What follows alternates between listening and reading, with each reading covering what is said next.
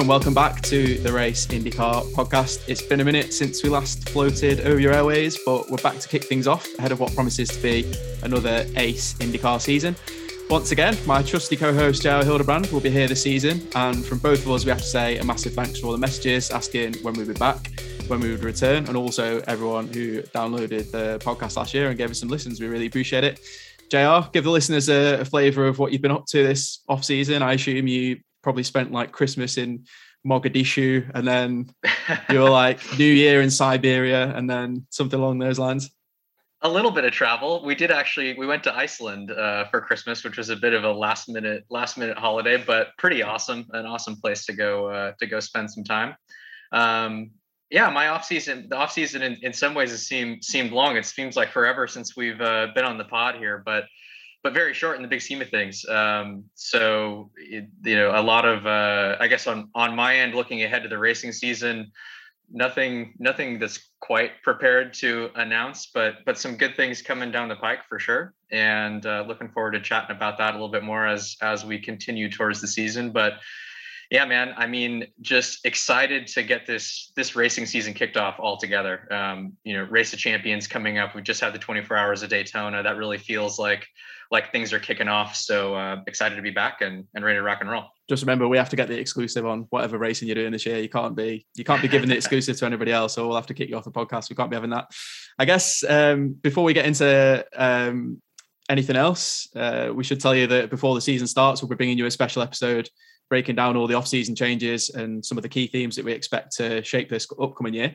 But we wanted to come back with a heavy hitting star to get you in the mood for the upcoming action. So without further ado, butter his backside and call him a biscuit. It's Team Penske's Josef Newgarden. I should probably explain that before we move on, Josef, because it makes you sound a bit weird if I don't explain that. You said um, you were asked what, what what would happen if you won your home race at Nashville in the kind of IndyCar content days, and you said if you did win, you could butter his backside and call him a biscuit. Is that a like is that like a well known phrase in Nashville, Josef? Uh, it it could be. I don't even really know where the origin of that phrase is. Um, there may or may not be more to that story um, in, in me saying that. So I'll I'll leave it at that. I did say it, um, and I also feel it is true. You know, if I win in Nashville, you can butter my backside and call me a biscuit. I will be very happy, and it will be a good day. I guess before we get into the actual racing side of the things, one of the biggest changes headed into 2022 for you is that you're expecting your first baby with your wife, Ashley. Big congratulations on that. Obviously, I know you've spoken already about the excitement for for that experience, on on your thoughts about Ashley being a great mom and all those kind of things. And I just wondered how you think you know becoming a dad is going to impact your racing life. I guess it's a question you're going to be asked a lot ahead of this season starting. It really is a fascinating uh, question. You know, I, I, hard to answer. Um, kind of jumping into the unknown here with Ashley, but we're really excited about it. Um, you know, I think if you look at people like Scott Dixon, it, it didn't really, you know, uh, appear to affect him. I mean, if anything, he's only gotten better. Um, you know, more calculated and more consistent. So, you know, I'm I'm hoping it it doesn't have an impact. Most people that I've talked to that have kids and that are you know going into that journey, they say once it happens, they just have been more motivated, and their you know their efficiency or their their drive um, or, you know their abilities they just increase. You know, you you want to be even better for your family, and so that's I think the ninety percent of the feedback that I've gotten has has all been that. So my my hope is it's only going to make me better in the future. You know, make me want to uh, achieve more uh, and and drive me to to hopefully new heights. But I, I don't know. I think you know, I'm not, I haven't thought about that side of it as much. I've thought more about, you know, what we're, what we're about to do, what's about to happen and, you know, starting a family with Ashley. That's, you know, just hoping for a, a healthy kid is I think number one. Um, and if we can be, you know, fortunate to have that, then it's going to be, it's going to be all good. That's awesome, man. Yeah. I mean, I, I don't, I don't think you lack having and having a, a, sort of central focus, but um, everybody better watch out if you get a little more of that after uh, after baby comes along the way switching back to what's going on on track, the big change, you know, obviously from your perspective is that you won't have Gavin Ward um, on the timing stand. So is that sort of a, I guess I want to get your thoughts just on you've you've had this change of engineer before. your thoughts just in this exact situation, your upcoming season, how you feel like that's going to affect you for where you're at now. Um, but also talk to us a little bit about, you know, this is like one of those, you know, terrible AFC trades where you get somebody, you know, you get your quarterback that goes to another team that you got to face, um, you know, on the upcoming weekends. So, you know, how does that make you think about this upcoming season? Yeah, it's definitely, uh, you know, not ideal. I wouldn't say. Um, I feel like we're we're certainly losing a a you know strong member of our team, uh, someone that was you know close to me, obviously very personal to to my program, but I think essential to our entire program. You know, having said all that, though, um, you know, a big philosophy at Team Penske, or, or sort of a cornerstone of, of, the way we operate, is that you know that the team's not built off one person, and that really rings true. When I think you come into the operation, you see how they work. Um, you know, so if we you know we lose a man here or there, you know the the really the strength of the team doesn't crumble. And I don't think that will happen. We have really incredible people across the board. And what I like about the team is, you know, we don't become siloed. If you look at our operation, you've got, you know, what was four cars last year is going to be three now. But when you break the cars up, you know, we're not siloed and the two cars doing their own thing and, and we kind of have our operating way and, you know, the, the three or the 12 are in a totally different planet.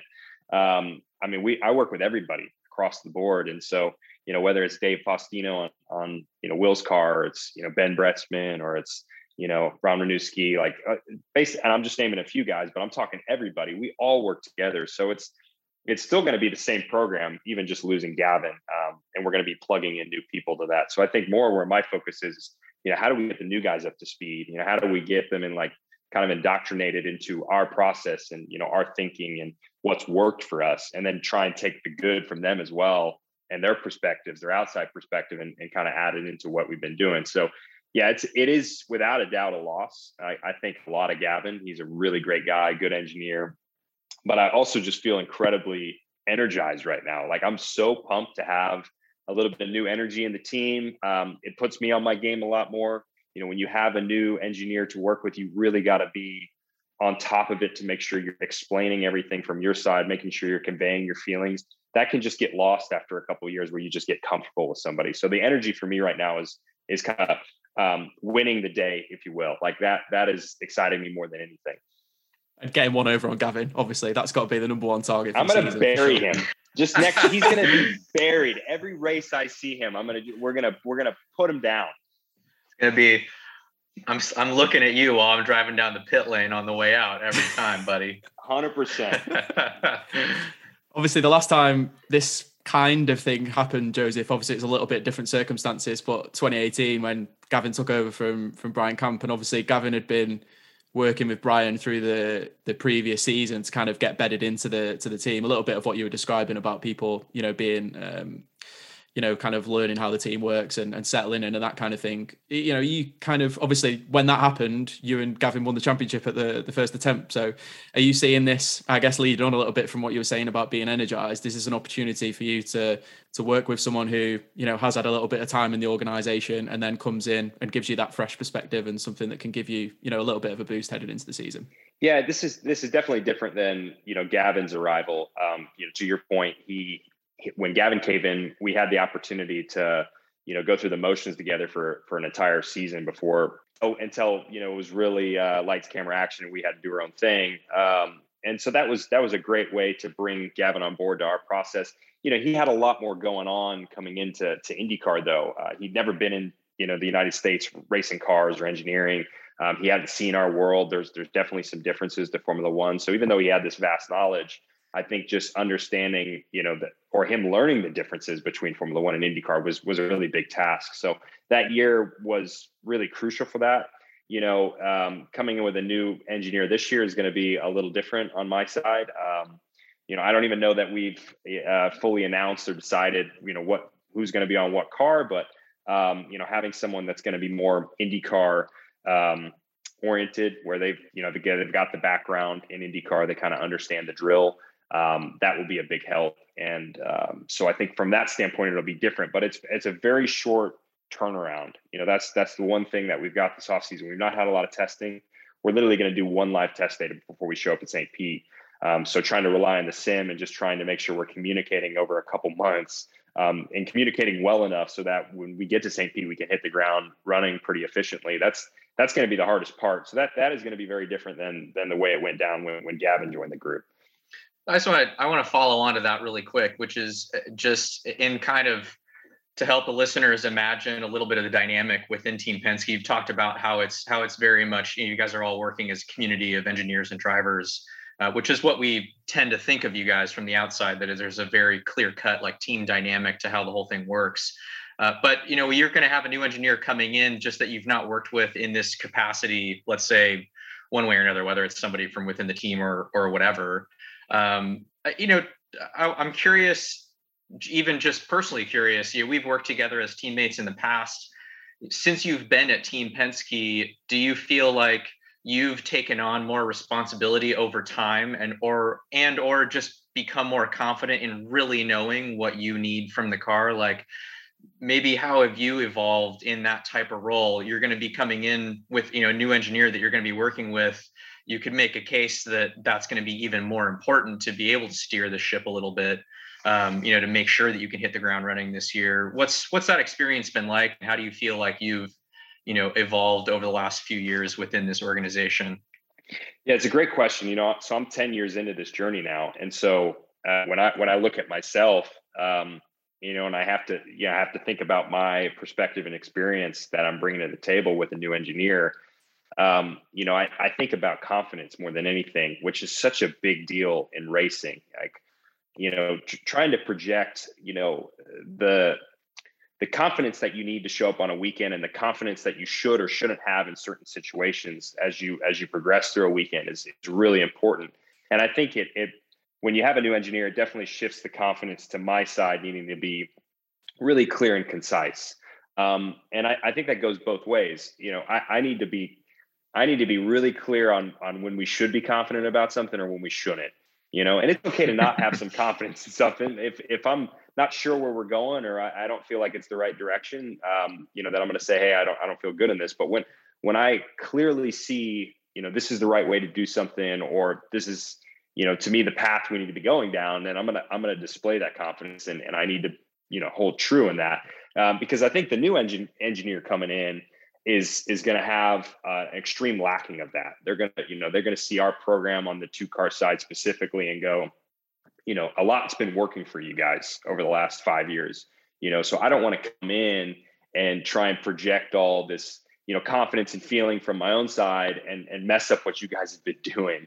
Um, so to try you know this is this is just turning into a conversation about confidence but um, for me it's a really important thing is try to figure out that balance because i don't what i don't want to have happen is where all that is put on me at the beginning where you know i gotta i gotta have the experience i gotta make all the decisions you know the, the last word comes from me um, you know or the big say or the big decision comes from my side because it's really not how it works. When when you get a group that's working well together and they've had time it's very much a collaborative effort, you know, um, and so everyone should have a you know kind of a say or at least you know an opinion on it, and then we try and come up with with the best solution. So I want to get to that point sooner than later, but right now, just from what I've been seeing the last couple months, is it's it's really been put on me to to understand, you know, what do we need and where do we need to be at, and well, how does Team Penske operate, it and why does Team Penske operate this way, and you know why are you running these springs at st pete? You know what was the progression over five years to, to lead you to that decision? And what what's the philosophy behind these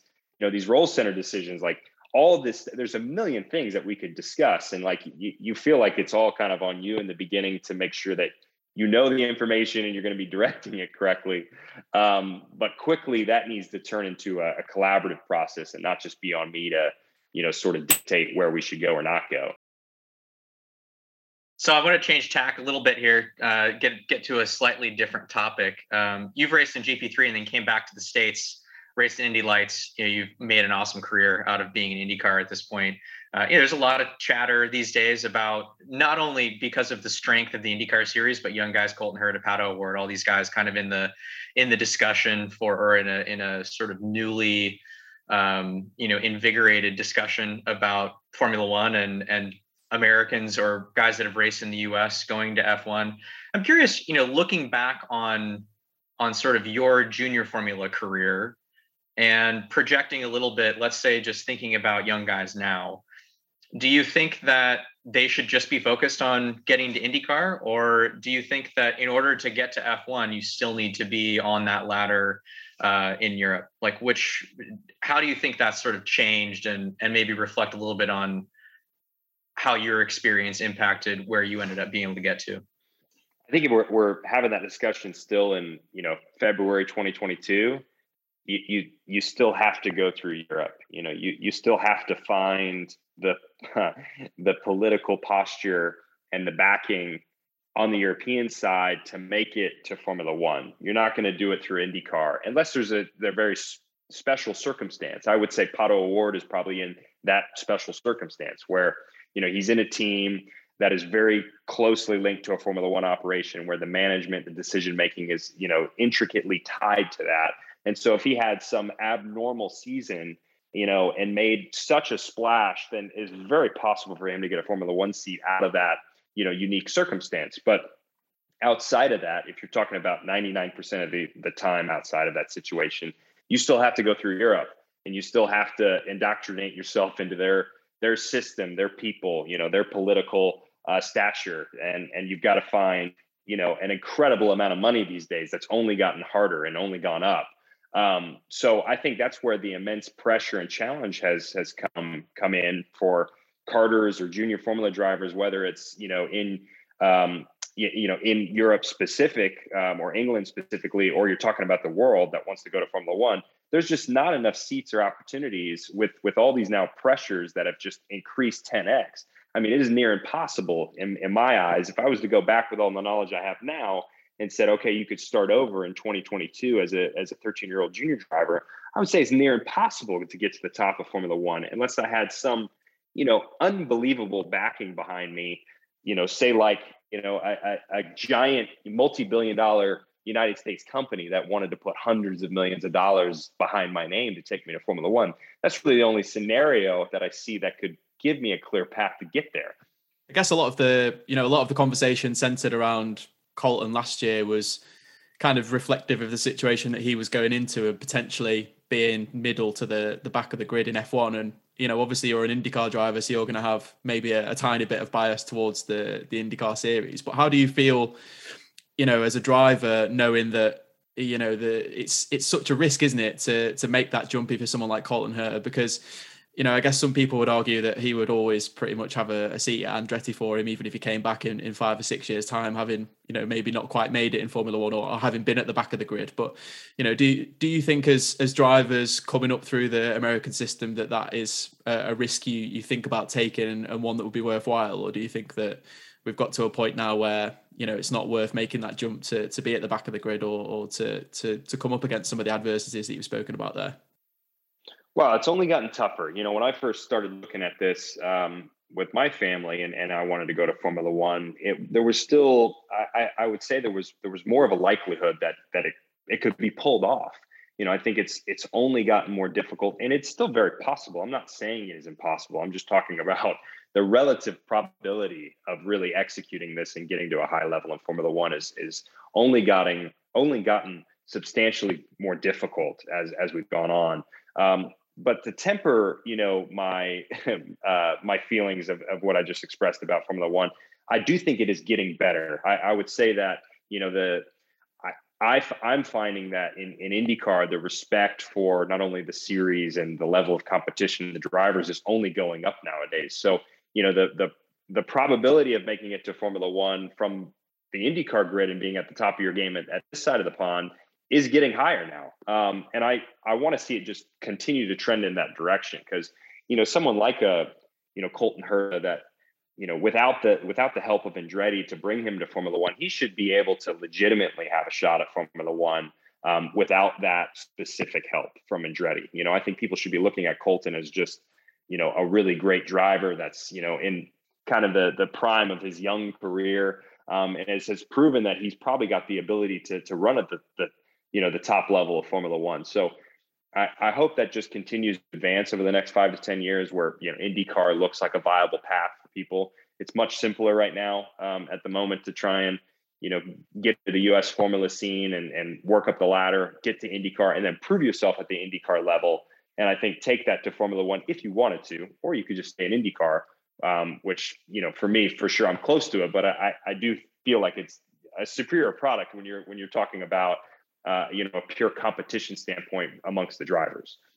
Yeah, and I'll, I'll just tack on. You know, I'll, I'll I'll sort of switch hats here for a second because the there's so many factors you know in it you talked about sort of the the positioning you know like that's sort of the main thing now that makes it difficult even when you've even when you can showcase the skill and you're seeing in in f1 even more of the junior driver relationships that you know how many how many junior guys does mercedes have backed up and ferrari and all of these and they've got all their relationships within f1 i mean that was something you know josef i was maybe i was three or four years or whatever your senior kind of going through this process and i never went you know i raced some in in uh, did the team usa scholarship and did some of that stuff racing in europe never spent a full season over there but um, you know when i had my f1 test you know there was talk about going over and doing gp2 for a season after that because i didn't have an indycar ride lined up and you know even at that time there were not so many of these deeply embedded relationships throughout the f1 paddock that were kind of dictating like the next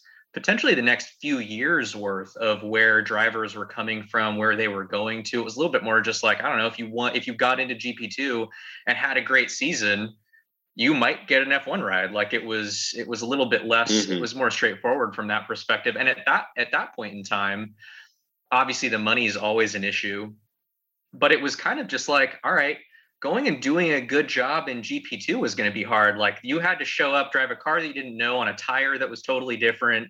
You know, F1 was just switching off of the treaded, you know, treaded tire at that point. You listen to Scott Dixon and these kind of guys talk about their F1 tests. You know, over the years, there just always been these hurdles, regardless of, you know, whether it was the actual behavior of the car itself being hard to get used to, not knowing the tracks, um, you know understanding the dynamics of the teams being you know that that at times has been totally different in europe as it is you know the way that we kind of interact with our engineers and mechanics and team owners and all that kind of stuff in the us so i think just just to add to what you're saying um, there are a lot of reasons still a lot of sort of various reasons um, that this is just a hard thing to do you know? And and to jack's point not only a hard thing to do, but a hard thing to have the time to go do it. When you talk about Colton, it's kind of like, all right, well, what's what's the time frame here? Like, is he is he going to get a three year contract to go figure it out? You know, if that's your if that's your program, then you take a flyer on it, right? Like it's the only chance you might ever have to go to F1. But um, that's just not the reality of to Josef's point, unless you've got you know a, a, a multinational corporation based in the United States that's got your back. Um, it's just not really how things work. So I, I, would definitely agree that it's it's great. I guess just on the flip side of this, it's great to know that the IndyCar series is just getting better and more stacked and more competitive. To know that that's somewhere that we can, you know, as as drivers coming up in North America, that that we can feel at home. Like that's a worthy place um, you know, for us to be. So I'm totally on the same page with you there. Yeah, and I, you know, and, and to you know, to continue this, um, it, this is not to diminish Formula One. I, you know, when I look at Formula One now, I look at it uh, in a very different way than I looked at it when I was younger. When I was younger and I looked at Formula One, I was just really, eh, I was watching in the era from kind of 04 to 07 and was really enamored by the battles between Raikkonen and and Alonso and Schumacher and Montoya. And there was a, there was a lot of people in the mix. You know, there was multiple teams. And Formula One is is very much similar to that time. But I think the the draw was, you know, yeah, these are the these are the best cars on uh, on the planet, and these are the best drivers. And that's what I thought when I was young. But now when I look at it from my 31 year old lens, um, you know, having been in IndyCar for 10 years, I go, you know, there's really only You're getting old, man. I know I am. I've Are you 31? I'm already 31. It's God. Crazy but you know there's there's only there's really only a few situations especially now in formula one that seem appealing. And for you know if taking colton's example like you said if, you, if you're going to get an opportunity with a three-year contract that would probably be the best case scenario to bring him over and to really you know learn learn about the style of racing the tire like you said all the intricacies of formula one. It is a manufacturer's championship and it's much bigger in a lot of ways than you know the 20 seats that that are there to, to put on the show it i mean it is it is about the show in formula one it's about the prestige and the party and the the event and the magnitude, um, and then the the manufacturers really displaying you know what they can do with technology and how it's relevant and how we can push you know all these different um, um, you know topics forward. And so to me, that's what Formula One is. But when I when I look at IndyCar, it's so much more pure play. I mean, it it is just you know come and run the coolest open wheel cars in the planet at a really high level. You know, come compete with some of the best from all around the world and just jump in and compete. That's literally what it is. It's like you you get plugged into a team, you get to, you know, find your environment, try and make the most of it, put in the hard work and if you're good enough and you execute, like you might win some races. Like that's that's just what it's all about. And it doesn't really matter what situation you have. You can make pretty much any of them work. Yeah, no, I totally agree. I I've I've said this before, but you know, I feel like Formula One is is still where you go to see as if you're a race fan, it's still where you go to see the most sort of advanced product in motorsport. But IndyCar is just where you can come see racers going racing, and that's what it's about. Um, so I'll, switch topics back to you a little bit here. Um, you're you're a, an analytical guy. Like I said, we've been teammates. You know, I've I've seen it up close and personal. Um, maybe not everybody thinks you're the smartest guy in the world, Josef, but you, I, am giving you a lot of credit here personally, um, having been there as teammates. Um, you know, you can never have one sole focus. I personally rate you as one of the most like adaptive guys in the paddock. I've seen it with my own eyes. Um, looking through looking through your data when I was on the team in 2017, looking through the things that you did the year before was always like there was always these things that would pop out like how did he just know to do that into that corner in on that qualifying lap? Like it always it always impressed me but as drivers there's always things that you're there's always something something that you're trying to work on. And so i'm curious coming into this season whether it's something that you've spent time on over the off season or it's just something kind of in the back of your mind looking ahead to you know particular race or particular type of circuit that you're going to is there something that you're thinking I, I know I can get better there, and I want to work on work on that this year. Yeah, I, I mean, for me, it's it's always, you know, it's it's always a combination of a lot of little things. Um, you know, it's these little execution points that can just be refined. Uh, you know, I think last year a big emphasis for us was was qualifying. You know, figuring out how we how we just how we how we take that up a notch, and and that was sort of layered in you know four or five finer points you know to to to just encapsulate qualifying um but it's you know i i'm very very focused on speedway running right now i really am i think that's kind of the biggest thing for me you know i i like to pride myself in thinking that i can overcome whatever i'm not good at um and there's definitely things that you know don't come naturally to me you know I, I like to think I don't know why, but Iowa just seems to to suit me. I don't know what it is. I really like short track racing. I like Iowa, and so that's been a good track for me. But then you look at you know other tracks, and I I think speedway racing in in modern day IndyCar has been a bit of a conundrum for me. I don't know why. Um, I mean, I could tell you some examples on you know things that have, have made me uncomfortable or things that I've not liked um, or things that I just can't get you know perfect to my fitting, but yeah, speedway racing in general, making a really comfortable car, a car that I, you know that I want to drive a certain way. That's that's the one area I'm focused on. Um, and I've had some cracks at you know the 500s, you know the most prestigious speedway, and I've had some cracks at that. I've had some really good race cars there. Uh, you know, 2016 was was by far the closest we were, I think, to winning that race. So it's, it's not like we've been far away, but you know, just how can I how can I get that even closer? Where every time I have an opportunity to go to the speedway, how can I make sure it is it is going to be you know the my best foot forward for that opportunity, and I'm not going to waste a year there. And so th- that is that's number one on my list. I've just got to understand how to make a more comfortable car for me and the way I like to drive it.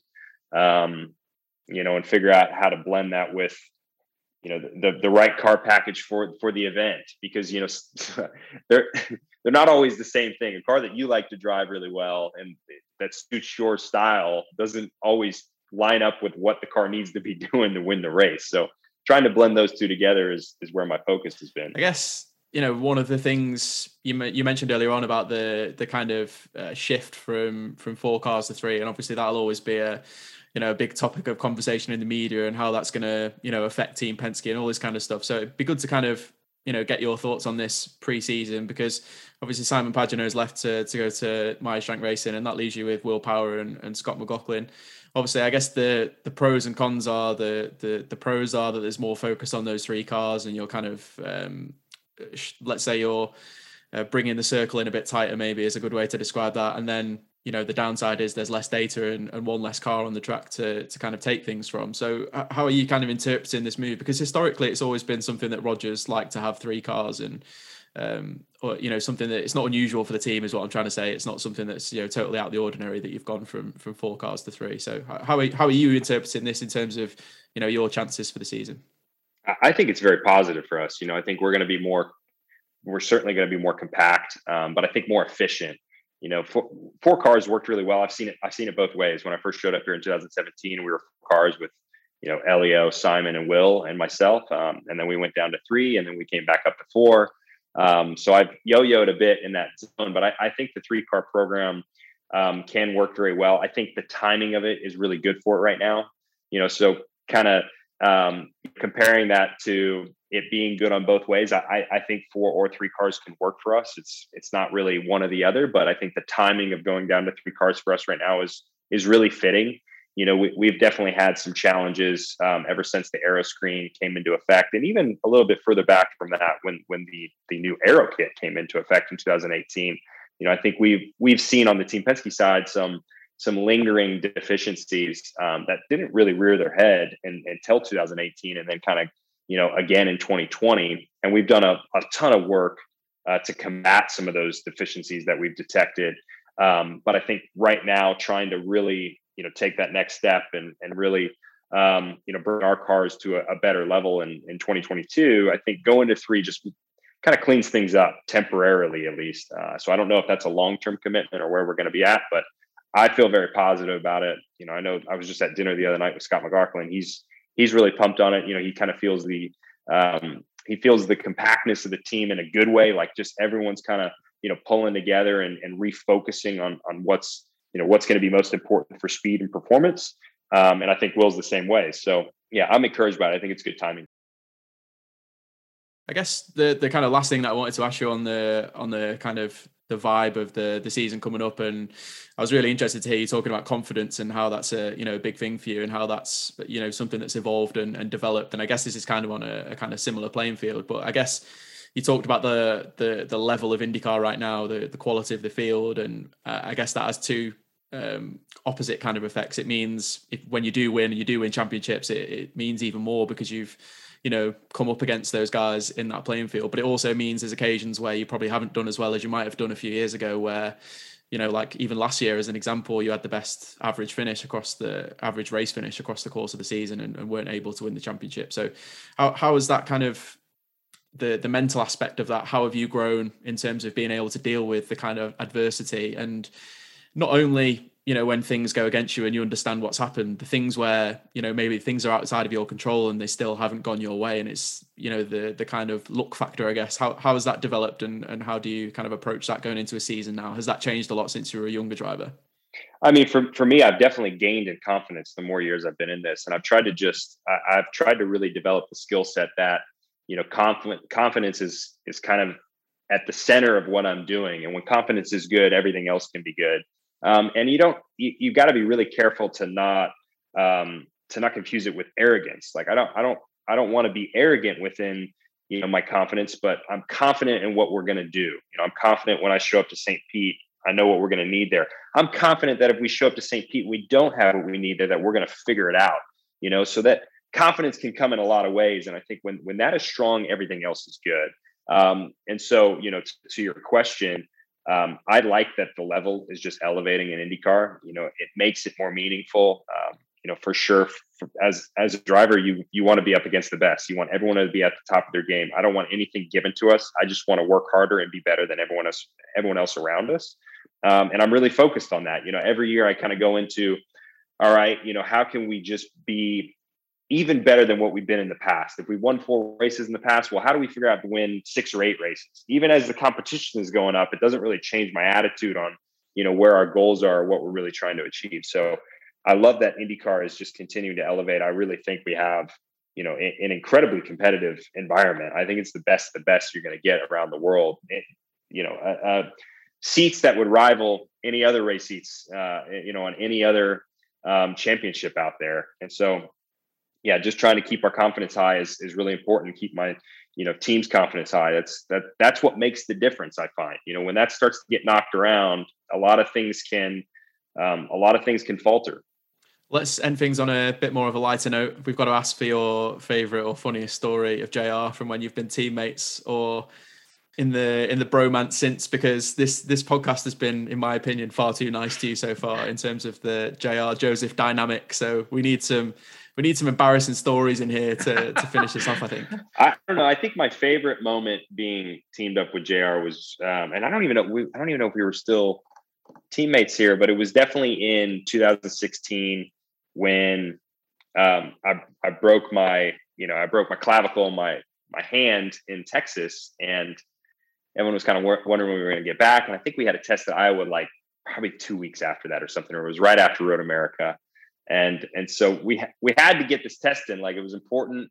Um, and I couldn't run the car, and JR yeah. ran the car. Yeah. And I remember being there at the test, and I was you know just watching JR, you know get get this race car ready because I'm like I'm gonna get in this thing. I will. I they're gonna they're gonna strap me into this car. I'm driving this thing, but JR needs to get this thing tuned up so that I can just get in there and do it. That's basically what happened. I, I, was at the test and I'm like, oh, they're working on this, working on that. And they're getting the thing dialed in.